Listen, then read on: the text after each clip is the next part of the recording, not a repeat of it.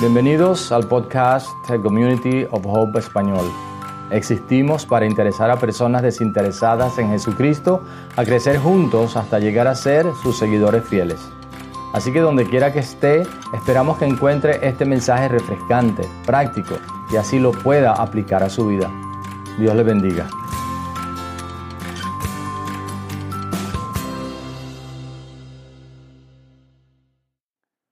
¿Cuántos hacemos de esa nuestra oración en esta mañana? Háblame, Señor. ¿Queremos oír la voz de Dios? ¿Queremos de veras oír la voz de Dios?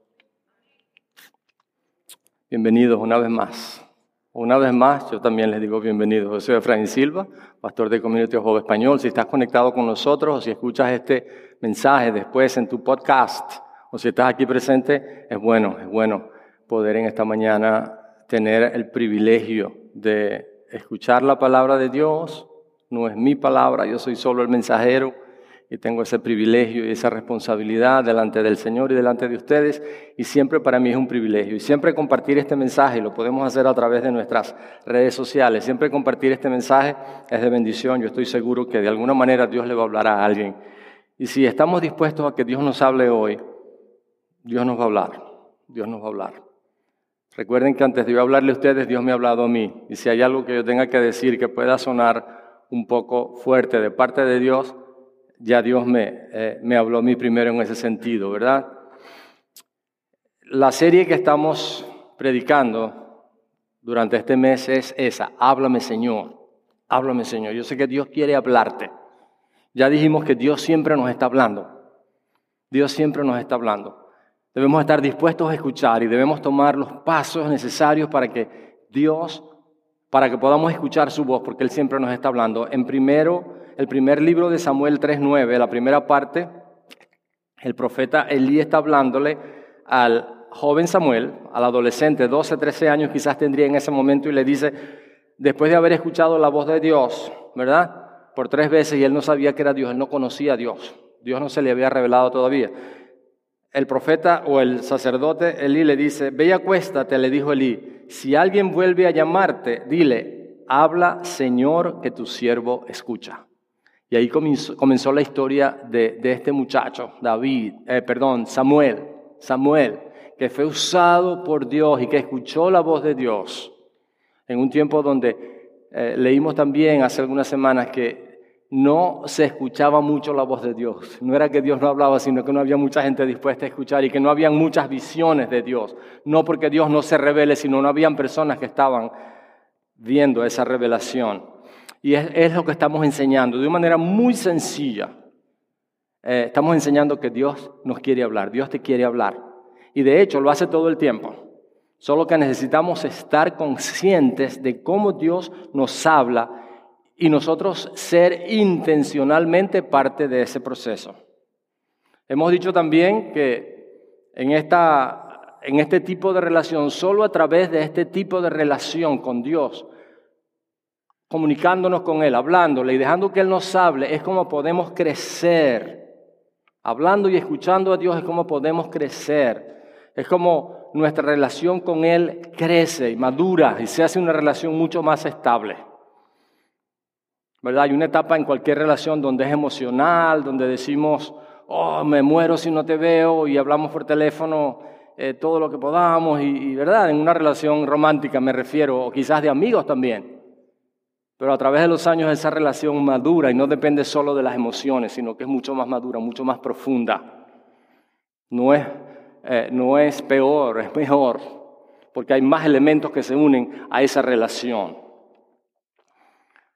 Y estamos usando unas siglas, ¿verdad?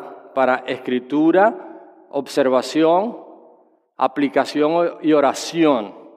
Y, esta semana hablando con el, con el pastor Eliezer, ustedes saben, bueno, no, quizás no saben, eh, él y yo eh, estamos hablando constantemente y él está también enseñando en su iglesia esta serie. Eh, nos hemos comunicado, aparte de Community of Hope, que que lo enseña. ¿no? Y él me decía, ¿qué te parece si ponemos estas siglas? Yo le dije, me parecen un poco largas, pero yo creo que funcionan, ¿verdad? Para que podamos recordarlas mejor. En inglés, SOAP, ¿verdad? Scripture, Observation, Application and Prayer, como jabón. Y pusimos estas siglas, eso, vapor. Escritura, observación, aplicación y oración. Lo hemos mencionado durante todo este tiempo. Y estamos usando el devocional que aparece en nuestra aplicación de la Biblia, ¿verdad? De YouVersion. Estamos usando el devocional que nuestra iglesia tiene allí, que no es más que un plan devocional de lectura bíblica para todo el año. Esta semana pasada, que terminó ayer, desde el domingo pasado, comenzamos a leer en Hebreos 8 hasta Santiago 1, que fue ayer. Si estamos siguiéndolo, leímos esos pasajes y hoy vamos a hablar de eso, ¿verdad? En uno de esos pasajes. Y esta semana, desde hoy, ¿verdad? Vamos a comenzar a leer, ya comenzamos a leer Santiago 2 y hasta primero, en la primera carta de Pedro, el capítulo 3 hasta el próximo sábado. Así que cada día tenemos una lectura y cada día aplicamos estas siglas, eso vapor, ¿verdad? Lo podemos repetir, eso vapor. Escritura, repítanlo conmigo. Escritura, observación, aplicación y oración, ¿verdad? Eso es escritura, ob, observación, ab, aplicación, or, oración. ¿Ok? Aplicamos esas cuatro cosas. Y eso es lo que voy a hacer también hoy, porque Dios no solamente nos habla a los pastores, Dios nos habla a todos, si estamos dispuestos a escuchar su voz. Y nos va a hablar en la medida en que lo hagamos de la manera periódica que lo hagamos. Yo quiero hacerlo todos los días y lo hago todos los días porque yo quiero que Dios me hable todos los días. Yo no quiero pasar un solo día sin que Dios me hable, me muestre algo que va a bendecir mi vida y que va a ser de bendición para otros, que va a transformar mi vida. Si pasamos muchos días sin, sin escuchar a Dios, sin, sin hablarle y dejar que el Señor nos hable, eh, comenzamos a, ¿verdad? A veces tengo, conozco a alguien que me decía, pastor, es que yo sé que cuando yo no dejo que Dios me hable ese día y cuando mi cónyuge, no voy a decir si era la esposa o el esposo, cuando mi cónyuge, eh, yo sé cuando no está dejando que Dios lo hable porque nos ponemos irritables. Y pasan cosas en la relación. ¿Lo ha experimentado? ¿Alguien lo ha experimentado? ¿Alguien lo ha experimentado? No se soporta ni a sí mismo, no se puede mirar ni en el espejo, ¿verdad? Ja, se pueden reír, L o L, ¿verdad? Eh, el asunto está en que esa relación, esa comunicación con Dios debe ser periódica y yo les recomiendo que lo hagan a diario. Hoy vamos a hablar, ¿verdad? Esto es lo que, lo que esta semana Dios me habló. En Hebreos capítulo 10, desde el versículo 32 en adelante, y, yo lo titulé, ustedes pueden titular los pasajes que ustedes escojan, si escogen, si leen un pasaje, Hebreos 10, no, no, no toman todos los versículos, agarran algunos versículos en donde Dios le ha hablado, ¿verdad? Y yo lo titulé Alegría en las pruebas. ¿Cómo? ¿Cuántos recuerdan, y algunos todavía acaban de pasar los exámenes finales, ¿cuántos recuerdan, cuántos recuerdan cuando estaban en, en high school o en la universidad, y los que todavía están lo recuerdan, que tenían exámenes finales, las pruebas finales, las pruebas? ¿Recuerdan? ¿Cuántos decían, yes, vienen los exámenes finales? ¿Cuántos? La sonrisa es la sonrisa del horcado, ¿verdad? Ahora, el asunto es que no, no, no lo hacemos así, pero hoy queremos pensar, yes, hay pruebas, hay alegría en las pruebas. Cuando íbamos contentos y cuando decíamos alegría por el examen final, ¿cuándo decíamos eso? Cuando estábamos qué? preparados. Así podíamos decir eso. Y se van a quedar con la intriga porque yo no les voy a decir en dónde yo estaba, en ese sentido. Hebreos 10, 32 al 39 fue el pasaje en Hebreos 10, que era la lectura, una de las lecturas de esta semana. Hebreos 10, 32 fue donde Dios me habló a mí ese día. Dice, recuerden aquellos días pasados cuando ustedes, después de haber sido iluminados, sostuvieron una, una dura lucha y soportaron mucho sufrimiento. Unas veces se vieron expuestos públicamente al insulto y a la persecución. Otras veces se solidarizaron con los que eran tratados de igual manera. También se compadecieron de los encarcelados y cuando a ustedes les confiscaron sus bienes, lo aceptaron con alegría. Subraye eso, ¿verdad? Conscientes de que tenían un patrimonio mejor y más permanente. Así que no pierdan la confianza porque ésta será grandemente recompensada. Ustedes necesitan perseverar para que después de haber cumplido la voluntad de Dios, reciban lo que Él ha prometido.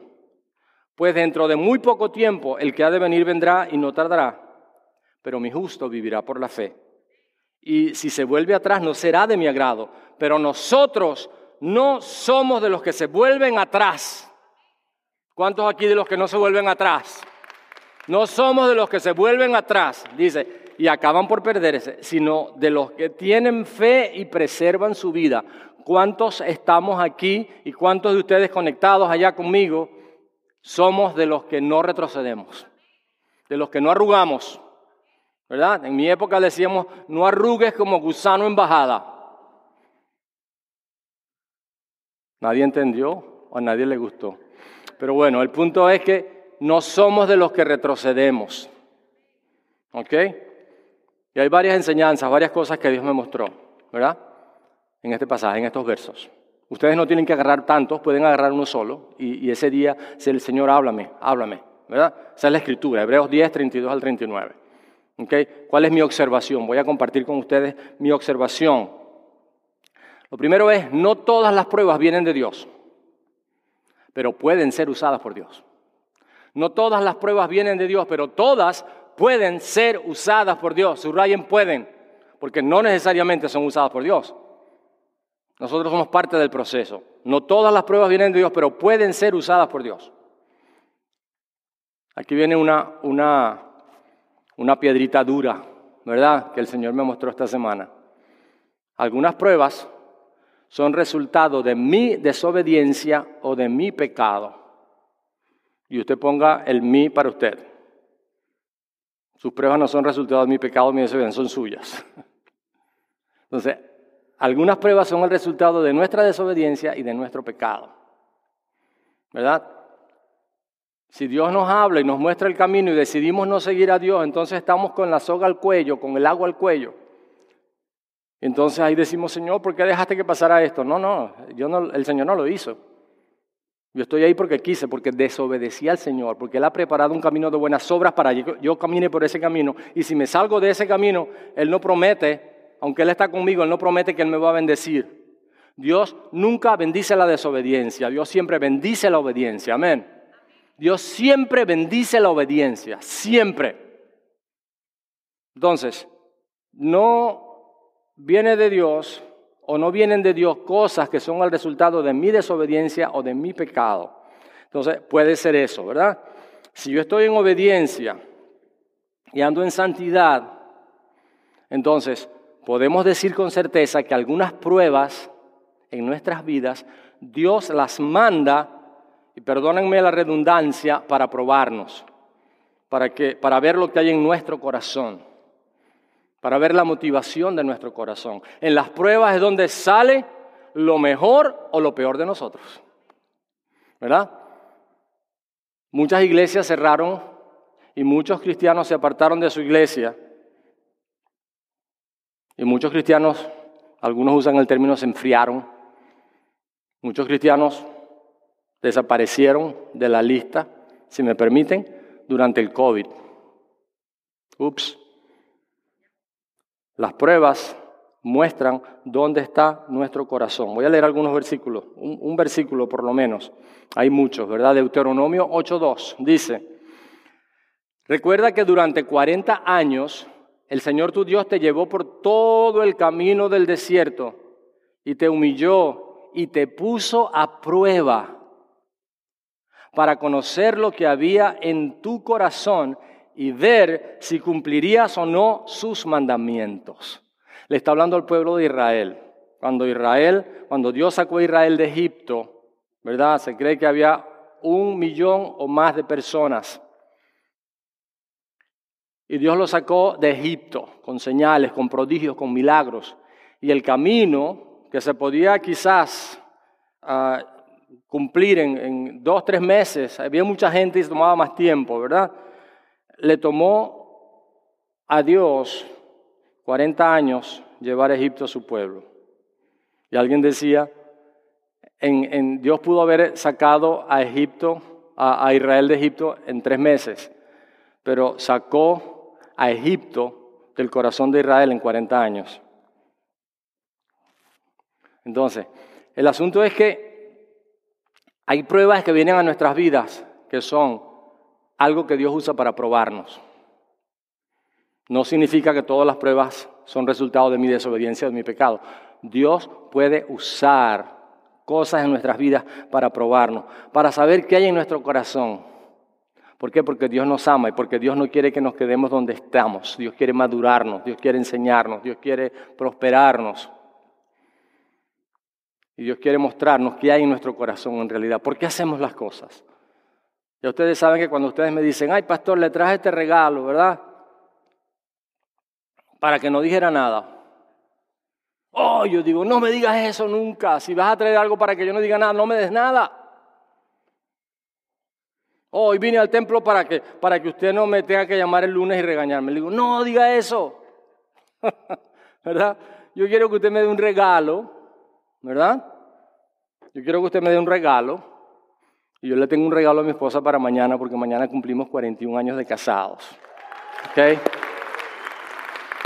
Y no son cualquier cosa 41 años. Es mucho lo que en este tiempo Dios ha hecho en nuestras vidas. Ahora, lo que quiero decir con eso es que nosotros debemos revisar nuestro corazón cuando, cuando estamos pasando por algo. Cuando demos algo, hagámoslo, hey, te traje este regalo porque te amo, porque quiero verte una sonrisa en tu rostro, porque, porque estaba pensando en ti, ¿verdad? Por, por lo que sea, menos para que la otra persona no se ponga brava. No haga eso nunca. Entonces, Dios quiere probar nuestro corazón. Más bien, Él sabe lo que hay, los que no sabemos somos nosotros. ¿Mm? Y Dios tiene que mostrarnos algunas cosas para que veamos qué hay en nuestro corazón. ¿Saben por qué? Porque la Biblia dice que el corazón nuestro es perverso, es malo, es rebelde. Por eso yo le digo a las chicas, cuando alguien te diga, te amo con todo el corazón, mándalo a freír llamas, ¿verdad? Pues el corazón es malo, es perverso, es engañoso. Están pensando allí. Ahora, es importante que entendamos que si Dios manda pruebas es para que nosotros sepamos qué hay en nuestro corazón en realidad. ¿Verdad? Si, estamos pasando por una prueba y decimos, Dios, ¿dónde estabas y qué pasa? Yo sé que Dios está ahí porque Él me prometió que estaría ahí. Entonces, ¿realmente yo creo que Dios está ahí? o las pruebas me hacen ver que yo no estoy seguro que Dios está ahí. ¿Puedo escuchar un amén a eso? Ok. Ahora, no solamente Dios usa las pruebas para mostrarnos a nosotros mismos lo que hay en el corazón, pero algunas pruebas son resultado del amor de Dios por nosotros para mostrarnos eso y para que mejoremos, para que crezcamos, para que maduremos. Sabemos Romanos 8:28, ¿verdad? Ahora bien, sabemos que Dios dispone todas las cosas para el bien de quienes lo aman, los que han sido llamados de acuerdo con su propósito. Si tú estás en el propósito de Dios, si tú amas a Dios, si tú estás en obediencia a Dios, si pasa algo malo en tu vida, no es castigo de Dios para ti, es resultado de que estamos en un mundo caído y, eso, eso malo aún puede ser algo que Dios te quiere enseñar, no solo para mostrarte lo que hay en tu corazón, pero a la final eso va a ser para tu bien, aunque aún no lo entienda. Y la oración debe ser, Señor, yo no entiendo por qué me está pasando esto. Pero yo estoy en obediencia a ti, estoy haciendo lo que tú me has pedido que yo haga, y yo sé que esto va a resultar para mi bendición y para bendición de otros. ¿Verdad?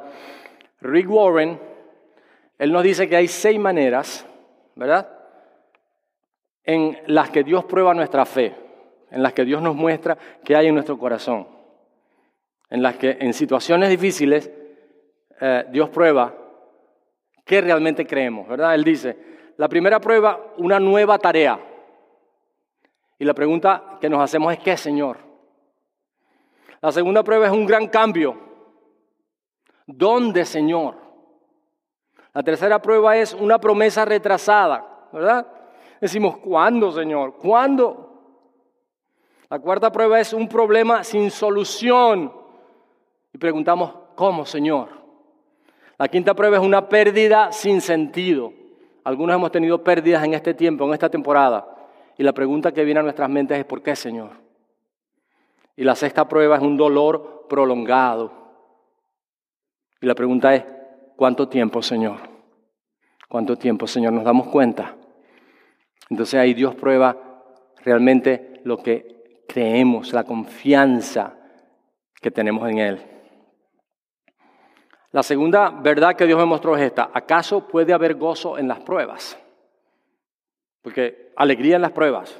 Yes, viene un examen, viene un test, sí, qué alegría, ¿no? Vienen las pruebas. No nos gozamos por las pruebas, pero nos gozamos por lo que puede resultar de las pruebas, ¿verdad?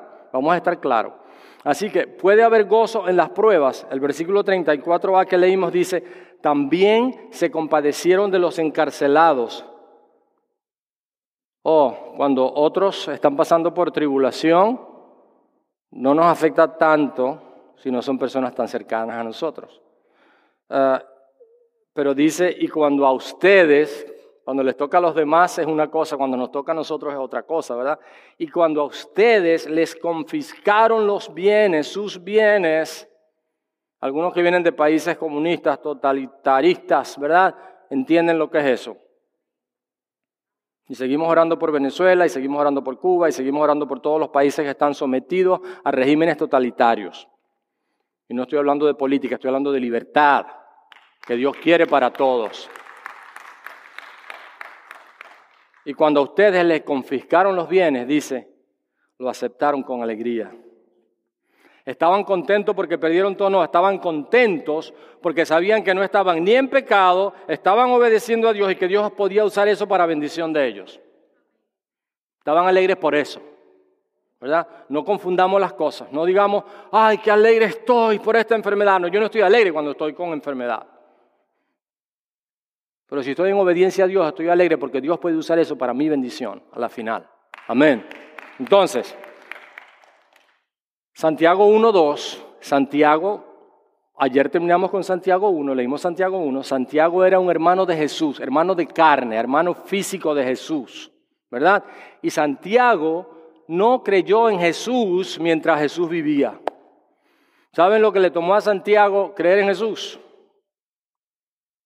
que Jesús muriera y resucitara. Cuando Jesús resucitó, Santiago se hizo un discípulo de Jesús. ¿Y saben qué? Santiago fue no fue crucificado, fue sacrificado, fue lo que quise decir. Murió una muerte terrible después de convertirse en un discípulo de Jesús. Su hermano físico que no creía en él. Y hace poco eso lo pueden ver en, cualquier, en, en algunas cosas. Si buscan a Santiago, el hermano de Jesús, eh, encontraron un pequeño sarcófago que decía Santiago, hijo de José, hermano de Jesús. Unos arqueólogos encontraron eso, no, saben si es el mismo Santiago, pero dice así la inscripción. Entonces, ¿qué quiero decir? Santiago dice, capítulo 1, el versículo 2 dice, hermanos míos, considérense muy dichosos, no solamente alegres, muy dichosos cuando tengan que enfrentarse con diversas pruebas pues ya saben que la prueba de su fe produce constancia. Y en nuestro pasaje hablamos de perseverancia, ¿verdad? Y la constancia debe llevar a feliz término la obra para que sean perfectos e íntegros sin que les falte nada. Cuando pasamos las pruebas, cuando dejamos que Dios cumpla su propósito en nuestras vidas a través de las pruebas, ¿qué dice la Escritura que vamos a experimentar? Madurez, perfección, dice sin que les falte nada vamos a saber que eso fue una bendición de Dios para nuestras vidas. Hermanos, esperar no es fácil. ¿A cuántos les gusta esperar? A mí no. Por eso cuando tenemos una cita yo espero que usted llegue a tiempo. Ups. Y cuando usted tenga una cita, espere y exíjame, ¿verdad? Esperar no es fácil. En toda espera hay una lucha. Y en este aspecto hay una lucha grande pero la diferencia la hace el hecho de mantenernos con alegría durante ese tiempo porque estamos viendo el resultado final. Saben que Hebreos también dice que Jesús cuando iba a la cruz iba con gozo. ¿Y saben por qué Jesús iba a la cruz con gozo? Porque él sabía que al final su Padre lo resucitaría y que nuestra salvación estaría comprada para siempre. Amén. Ok, la diferencia la hace que esa espera la hagamos con alegría, esperando el resultado final. El gozo del Señor, dice la palabra, es nuestra fortaleza. Cuando esperamos con alegría, cuando eh, enfrentamos las pruebas con alegría, la alegría de las pruebas, la alegría de las circunstancias difíciles en nuestras vidas, todo se hace diferente. Entonces, la tercera verdad que Dios me mostró es esta. Enfócate en las recompensas. Cuando alguien me dice, ay, pastor, yo estoy tan feliz porque estoy en pruebas y estas pruebas me encantan, yo digo, ah, no estás entendiendo. Porque nadie puede estar feliz, feliz por lo que está pasando. ¿Verdad? Pero está feliz por lo que puede resultar de eso. Entonces, esta es la verdad importante. Enfócate en las recompensas. ¿Verdad? El versículo 35 dice, así que no pierdan la confianza porque esta, la confianza, no la enfermedad, no la prueba, porque esta será grandemente recompensada. La confianza va a ser recompensada. Vamos a recibir recompensas cuando confiamos. El que espera mira el futuro y lo que obtendrá. El que espera mira el futuro y lo obtendrá. Y lo que obtendrá. El que aprende a esperar tiene gran recompensa. Es un proceso se aprende a esperar. La fe, como la constancia, son músculos que fortalecemos. En la medida en que vamos haciendo lo que tenemos que hacer, se van fortaleciendo nuestros músculos. Entonces, lo que te, lo que te digo, iglesia, en esta mañana es, enfócate en las recompensas. Pero Efraín, eso no es ser interesado, no, eso es ser estratégico. Les explico por qué. ¿Verdad? Las pruebas son pasajeras, mientras que las recompensas son eternas. Las pruebas son pasajeras, mientras que las recompensas son eternas. Hay un refrán popular que no es bíblico, pero tiene mucha sabiduría. Dice, no hay mal que dure mil años. Yo me lo sabía de cien, pero no importa. Ese como que es venezolano, exagerado, ¿verdad? Parecía mío. no hay mal que dure mil años, ¿verdad? Ni cuerpo que lo resista, ¿verdad? Dice. Pero el asunto es que, mis amados, debemos enfocarnos en la recompensa. ¿Por qué es estratégico? Porque si me enfoco en las pruebas, no puedo mirar más allá de mi nariz, ¿verdad? Ay, me duele, ay, qué dolor, ay, qué tristeza, ay, qué tragedia, me quedo ahí postrado. Mientras que si me enfoco en las recompensas, y siendo que mis perspectivas son eternas, el trago amargo que estoy pasando ahora lo paso con mayor facilidad. Es lo que yo hago con las medicinas. Cuando son amargas, ¿verdad? No digo, ay, qué rica esta medicina, qué sabrosa es, ¿verdad? No, digo guácala, ¿verdad? Pero yo no pienso en el sabor de la medicina, pienso en que después me voy a sentir mejor. Amén. Entonces las pruebas debo, debo, debo verlas por las recompensas, por los premios que la palabra de Dios me dice que voy a obtener. Eso también lo hago cuando estoy en un régimen alimenticio, cuando estoy haciendo dieta, ¿verdad? No escuché amén, está bien.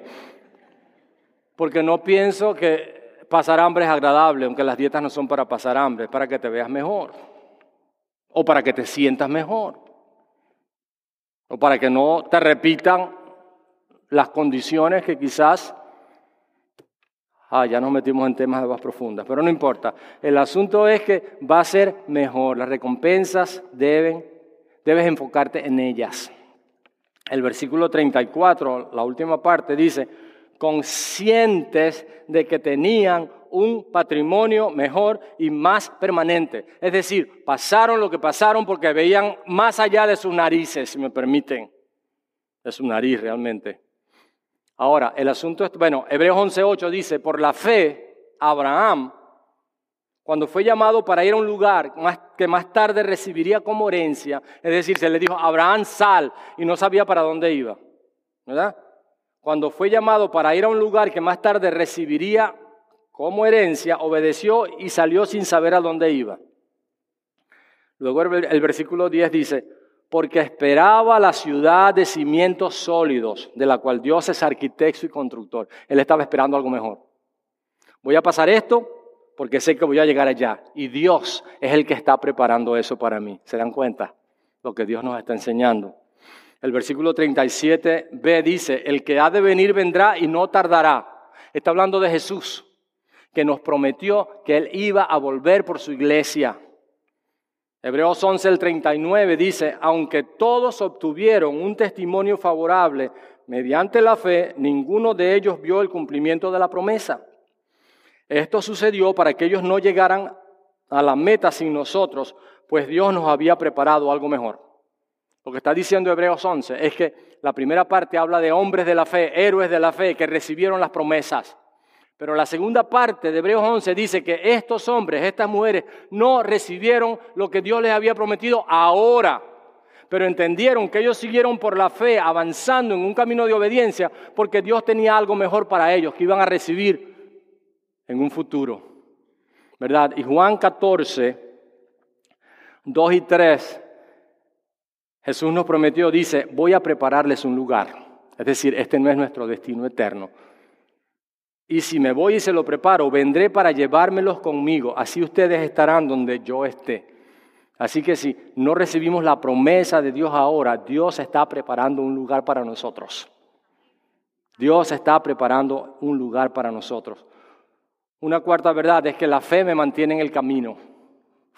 Confiar en Dios, creer en Dios, tener fe en Dios es sencillamente confiar en Él, descansar en Él, recibir y aceptar sus propósitos en nuestra vida.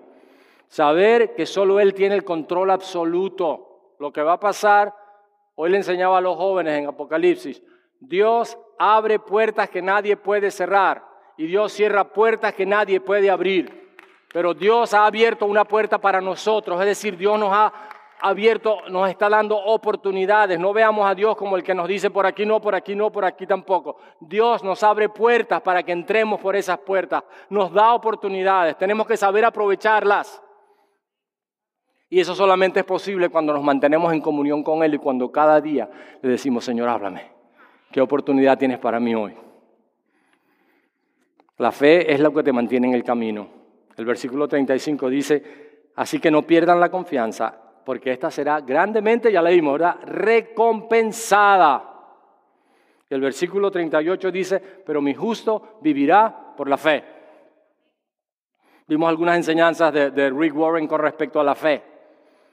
Y la palabra de Dios nos dice que nuestra fe, nuestra confianza, nuestra constancia, nuestra perseverancia va a ser grandemente recompensada. Y esa es nuestra quinta verdad. Necesitas perseverar. La perseverancia está sujeta a la fe. Hacer la voluntad de Dios con perseverancia significa ser constantemente obediente. No es ser obediente hoy. Es ser obediente hoy, mañana y pasado mañana y todos los días.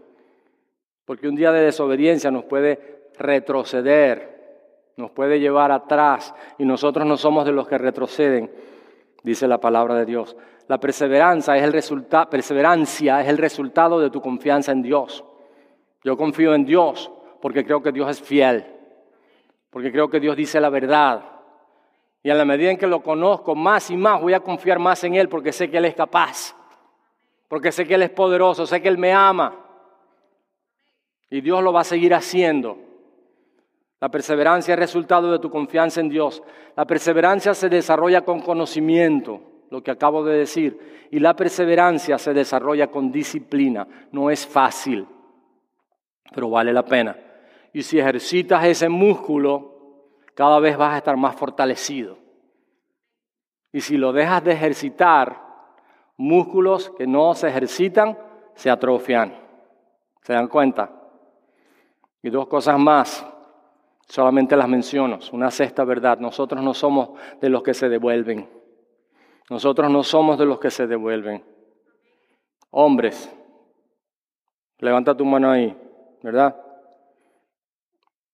¿Verdad que ustedes no se equivocan? Estoy hablando, estoy hablando de cuando estamos manejando, ¿verdad? El GPS nos dice, la próxima calle, haz una derecha, y nosotros, como vamos muy rápido, no nos dio tiempo de cruzar a la derecha y nuestra esposa nos dice, mm, amor, vida, cielo, así nos dicen nuestras esposas. Amén. A veces, pero bueno, no, no nos dicen así, ¿verdad que no? Oh, vida mía, creo que el GPS te dijo atrás que cruzaras a la derecha. ¿Y qué le dice usted? Ay, mi amor, me equivoqué. No, usted le dice, se equivocó. Más adelante hay un atajo, yo me lo sé. Cuando estoy perdido le digo, Ah, es que cerraron la calle, hicieron una calle nueva. ¿Verdad?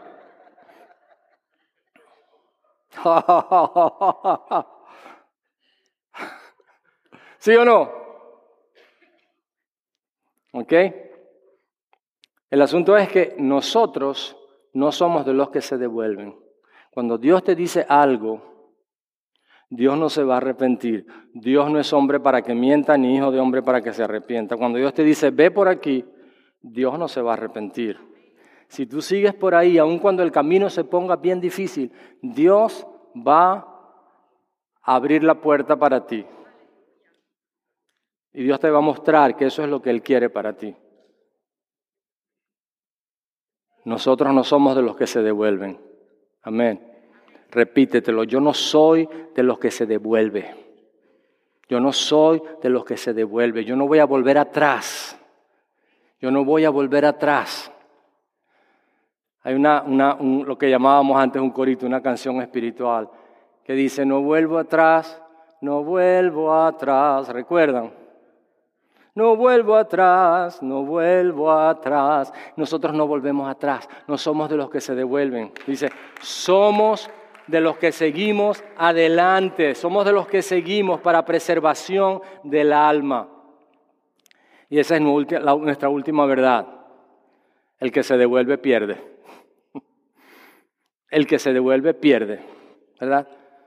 Esa es una expresión o esa es una verdad espiritual más bonita que un refrán popular que dice, chivo que se devuelve se esnuca. ¿Verdad?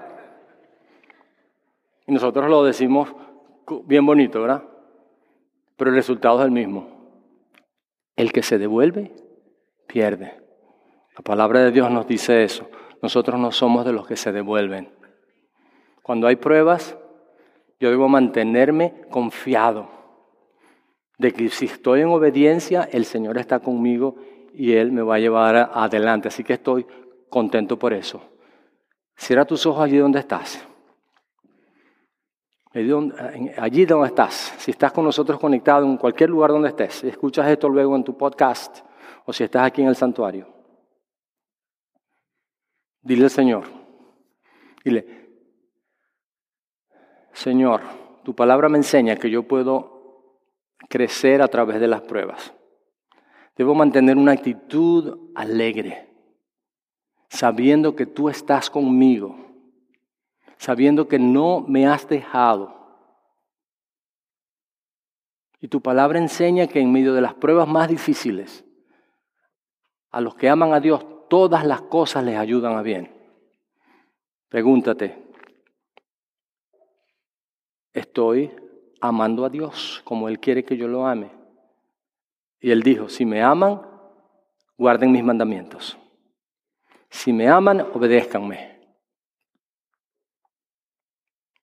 Si mantengo una actitud de alegría positiva en medio de cualquier circunstancia, en lugar de quejarme y de culpar a Dios y de vivir amargado, amargada, porque, wow, Dios, mira lo que he hecho por ti, mira cómo te he servido, hasta canto en la iglesia, en el templo, canto para ti y todavía me pasa esto. Si tú sabes que estás en obediencia a Dios, dile, Señor, te doy gracias no por la prueba que es difícil, pero te doy gracias por tu promesa y yo me enfoco en la recompensa de que la confianza en ti, si sigo adelante, va a ser grandemente recompensada.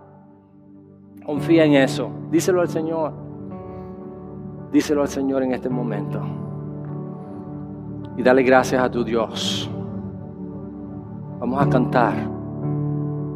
Y luego vamos a orar para despedirnos y vamos a poner esta enseñanza en las manos del Señor. Recuerda que cada día Dios quiere hablarte. Cada día Dios quiere hablarte.